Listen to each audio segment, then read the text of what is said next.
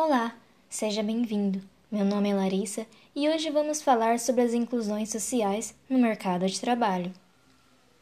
Você provavelmente já ouviu falar na importância da diversidade nas relações sociais.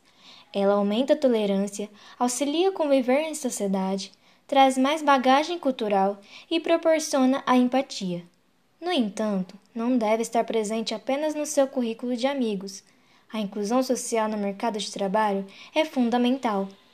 Muitas organizações acham que ter uma vaga reservada para pessoas com deficiência já é auxiliar na inclusão social no mercado de trabalho. Leda engano. Primeiramente, se não houver um trabalho com as equipes e uma adaptação estrutural do ambiente de trabalho, o trabalhador será visto apenas como parte de um projeto de caridade ou parte de uma cota, e não como integrante real da empresa. Bom, você sabe o que é inclusão social? A inclusão social é um conjunto de normas que combatem a exclusão de grupos sociais aos benefícios da vida em sociedade. Essa exclusão pode acontecer por idade, etnia, religião, deficiência, classe social e nível de educação formal, e pode ainda ser tanto velada quanto escancarada. Resumindo, buscar a inclusão social no mercado de trabalho ou fora dele, é trabalhar para que todos os grupos minoritários tenham os mesmos direitos que os majoritários. Minorias incluem mulheres, negros, índios, pobres, pessoas com deficiência, LGBTs, pessoas com nanismo, muçulmanos e outros grupos que sejam discriminados por saírem do status que, seja por diferenças físicas ou ideológicas.